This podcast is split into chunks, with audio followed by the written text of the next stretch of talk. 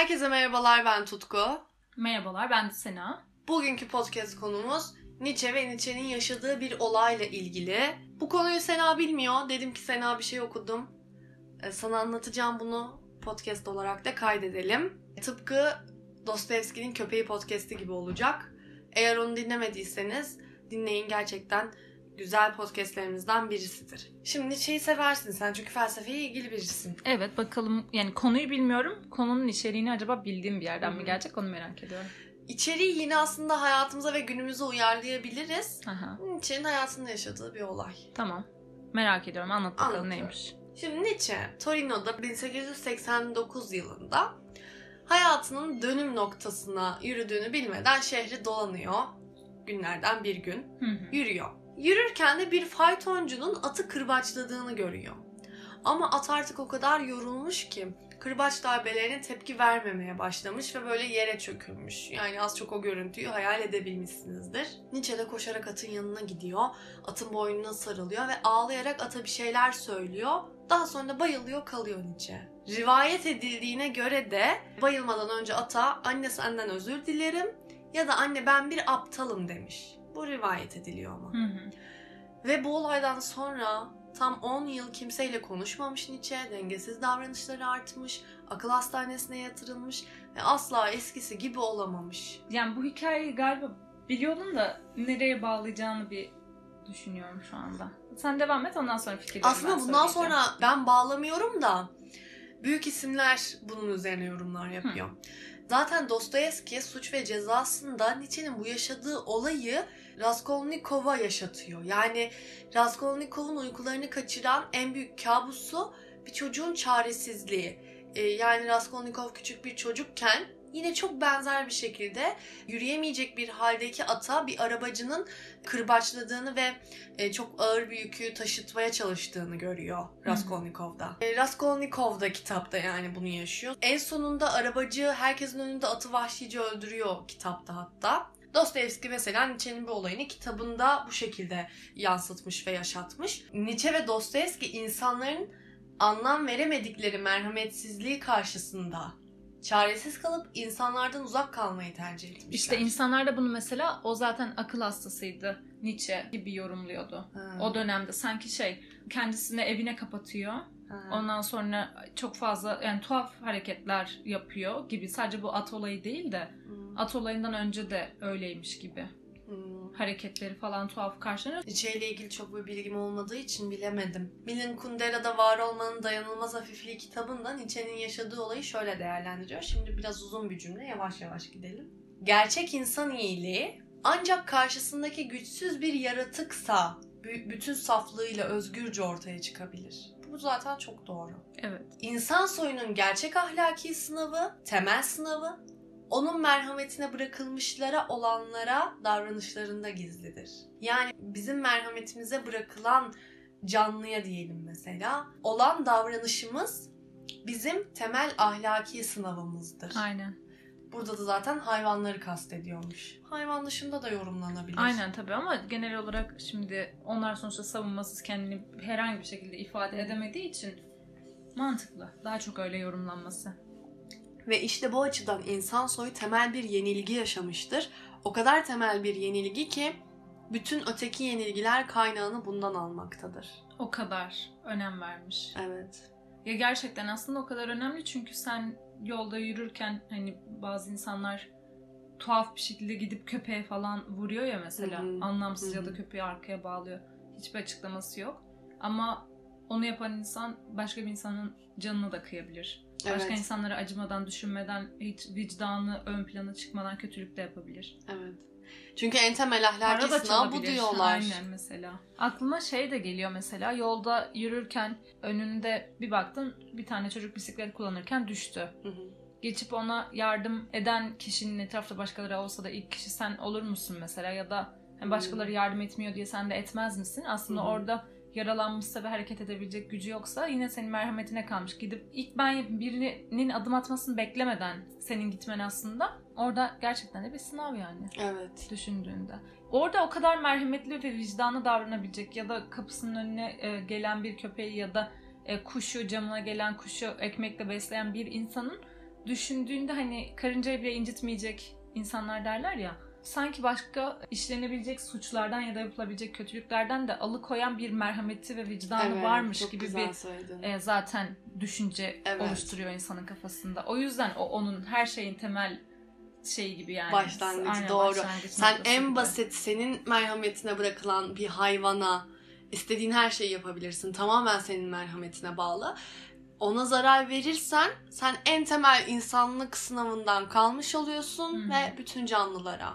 Ama bu biraz Zarar mesela o dönem yani e, çok büyük bir genelleme gibi de düşündüm bunun üzerine düşününce. Çünkü o hani evet bir insan bir hayvana zarar vermiyor olabilir ama görüyoruz ki hani şey oluyor ya genelde yine bir klişelerden bir tanesi o cinayet işlemiş ama o karıncayı bile incitmezdi falan diyorsun Hı hı. mesela o kişi için. Gerçekten öyle insanlar da vardır belki hani herkese çok merhametli davranıyor hayvanlara karşı da öyle. Ama bir nokta geliyor ki çok büyük bir suç işlemiş olabiliyor. Bunu Doğru ama bu belki şöyledir. e, psikolojik sebepleri vardır, bir cinnet andır E, tabii, vesaire. Dediğin şey evet. bağlı. Hayvanlara çok merhametli birisi yüzde yüz iyidir diyemeyiz. Hı hı. Ama şunu deriz buradan çıkarabiliriz. Hayvanlara merhametsiz davranan birisi yüzde yüz potansiyel bir katildir. Bir hayvan katili ise bir insan katili olmak için de bence bir potansiyel. diyorsun. Ben bunu diyorum. Peki Çünkü hayvanı öldüren, bak hayvan sana hiçbir şey yapmamış ve sen onu öldürüyorsun. Hatta yani öldürmeyi bırak dört tane bacağını kesip bırakanlar var biliyorsun yani öyle köpek öldü falan. Bunu yapanlar var. E bunu yapan adam yarın bir gün sen tanımadığın biriyle kavga edersin. Sana küfretti diye daha güçlü bir sebep onu öldürmesi için. doğru. Yani evet anlamsız yere hayvanlara zarar veren birisini gördüğünde kedinin atıyorum kuyruğuna bir şey bağlamış onu öyle koşturan birisini gördüğünde o mutlaka yanlış bir eğitimden geçmiş ya da birisinin yaptığı yanlış bir hareketi almış zihnine yazmış ve hani çocuk bile olsa bunu yapan hı. kişi onu yapıyor. İçinde bir yerde bir merhamet eksikliği olduğunu söyleyebilirsin. Nasıl yapar ki bunu falan dersin. Evet. Ee, o yüzden doğru. Yani hayvana yapan insana da yapar düşüncesiyle. Hani tersten sağlamasını yaptığında evet doğru bir şey aslında. Güzel bir kıstas yani. İnsan soyunun temel yenilgisinin burada olması. Yani insan olarak da iyi mi kötü mü değerlendirirken hayvan sevgisini baz almak önemli. Mesela biriyle tanıştın diyelim Hı hı, ya da evleneceğin adamı diyelim. hı hı. Ee, hayvan sevmemek ayrı. Ya sevmemek diye bir şey olmaz. Korkmak olabilir. Ha, Ben korkmak aynen. Korna, korkmak, dokunmak istememek falan bunlar tabii ki tolere edilebilen tercihler. Tolere. Ama sev tolere edilebilen tercihler. tolere dedin. Tolere diyorum ben çünkü. ne diyorsun? Tolere diyorum. Ha tamam tolere dedin. Az Hayır, önce tolere mi dedim? tolere dedin. Tolere diyorum çünkü ben. Ha tamam. Tolere. Tolere. Ama diyelim ki eşin sevmiyor. Yani kedi mi yaklaştı yanına? Sevmediği için kediyi şöyle hafifçe tekmeleyerek iteliyor. Can yakmak değil ama çok da sevgi göstergesi. Köpeğe mesela kışkmış diyor bir şey taş atıyor ama tam böyle denk getirmeden korkutmak için. Hı hı. Anladın mı? Ya kasti de bir cani değil. Ama çok böyle arada davranışları var. Hı hı. Sence? Ya da mesela diyor ki mama vereceksin ya işte pis görmüyor musun diyor kalk gel diyor işte şöyle böyle anladın mı? Mesela ne yaparsın yani? Bu senin için bir eksidir tabii ki ama Bak soğurum derim. masumlar yaparsın. Masumlar apartmanı aynen. Yani Çok zor. evet itici durur ya bence. Sana hiçbir şey yapmayan, ses bile çıkarmayan bir hayvan yerinde otururken kovalamaya çalışması, rahatsızlık duyması onun varlığından i- iyi bir şey değil yani. Yanında masum hiçbir şey yapmayan uyuyan kediye vurdu diyelim. Korkuttu uyandı. Kork- Ya da Biraz- elindeki suyu kediye döktü mesela bir anda hani kedi korksun kaçsın diye. Ne yaparsın? Gereksiz. Ayrılık sebebi mi bu? Yani bilemiyorum ki şu an bunu konuşmak için çok erken. Duruma göre. Bu garanti vererek bir şey konuşuyoruz. Ya zaten varsayımsal konuşuyoruz. ya bir şey ayrılık söyle. sebebi Ya benim için mesela ayrılık sebebi.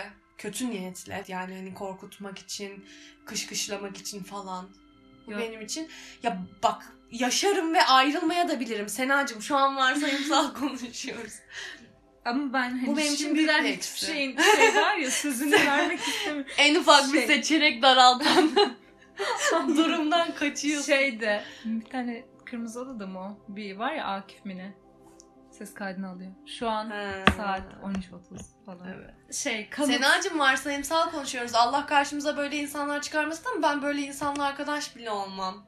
Yine büyük konuşmayayım diye de sonuna eklemek istiyorum. Aynen. Çok zor bir karar. Ya ayrılık sebebi... Sena şu an gerçekten kesin- boşanmayacaksın Ama ya. Keraz rahat konuşalım. konuş. O kadar. Sevmem. Gözümde iticileşir e, o kişi. Senin kedin var Ekim. Evet. Ekim şurada uyuyor. Evet. Ekim'i şu an bu odada istemediği için üstüne böyle soğuk bir suyu hızlıca böyle boşalttı. Çok Ve sinirlenirim. kedi çok korktu kaçıyor. Sevgilin mesela hani evli de değilsin. Çok sinirlenirim. Yani- Korkarım muhtemelen. Mesafe koymak isteyebilirim. Çünkü dışarıdaki hayvanlarla neyse bu da çok hiç iyi bir cevap veremiyorum. An. neyse de. Ekime Kedi benim yani. kedim olunca. Aynen.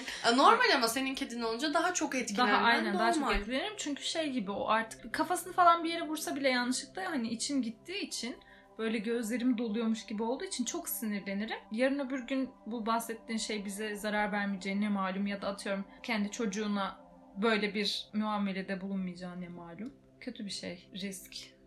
Tehlikeyi arz ediyor ama Ama boşal ay, ayrılmaya dair en ufak bir ya böyle bir böyle kelime bir şey- duyamazsınız benden diyorsun.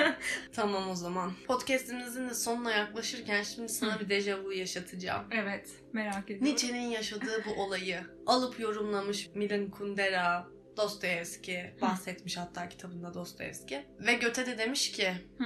bu çaresizliği tanımlarken dünya hassas kalpler için bir cehennemdir. Evet. Gerçekten öyle ya. Düşünsene bir atın o şekilde çaresizliğini görüp kapanıyorsun, insanlardan uzaklaşıyorsun. Bu Nietzsche'nin çok merhametli olmasından mı yoksa gerçekten dedikleri gibi çok da kafası yerinde değildi diye mi açıklanabilir? Bilemedim. Nietzsche'nin şöyle bir şey de söylüyorlar da aklıma geldi. Ona bakıyordum. Onu hani böyle akıl hastası falan gibi yorumlayan bir kesim var ya Nietzsche'nin kendi kardeşi falan bile öyle bir yorumda bulunmuştu. Ama bir şey söyleyeyim. Bir tarla meselesi varsa kardeş öyle bir iftira atmış olabilir. Tarla meselesi, nazizmle falan alakalı bir şey anlatıyorlardı da kendisi insan egosunu yücelten, diğer insanları falan hakir gören bazı eserlerinde öyle bir şeyler vardı. O yüzden Hmm. Nietzsche hani babası öldüğünde ağlamadı falan diyorlar. Bir insan sonuçta hani ata bu kadar anladın mı? Hmm. Yani kendiyle ters düştüğü bir noktada gerçekten bunu acaba bunu savunmak için mi yaptı? Yanlış bir noktadan gidip de iyi bir yere çıkarım yapmayalım diye düşündüm. Anladım ben şimdi dediğim gibi başladı. Nietzsche ile ilgili bir şey bilmediğim için Hı hı. bu olay beni Nietzsche hmm, merhametliymiş Aynen diye bir işte onu sonuca ulaştırdı. O zaman Böyle da olmayabilir tabii senin sayende aydınlanıyorum şimdi. Yine konu dünyanın hassas kalpler için bir cehennem olmasıyla bitiyor. aynen böyle son buluyor. Tutkunun çok hassas kalpli bir insan olmasından kaynaklı olarak yine güzel bir hikaye bulması. Özellikle de hayvanları, hayvan dostlarımızı konu alan, odak Evet. noktası o olan bir konuyu bulmuş. Sağ olsun. Çok tatlı bir hikaye. Dinlediğin için ben teşekkür ederim sana ve tüm dinleyenlerimize. Ben de teşekkür ederim. Sen bana tekrar hatırlattığın için bunun üzerine düşünme fırsatı verdin. Bu kadar Evet. bu bölümümüzde. Yeni podcastlerde görüşmek üzere. Kendinize çok iyi bakın. Teşekkür ederiz biz dinlediğiniz için. Hoşçakalın.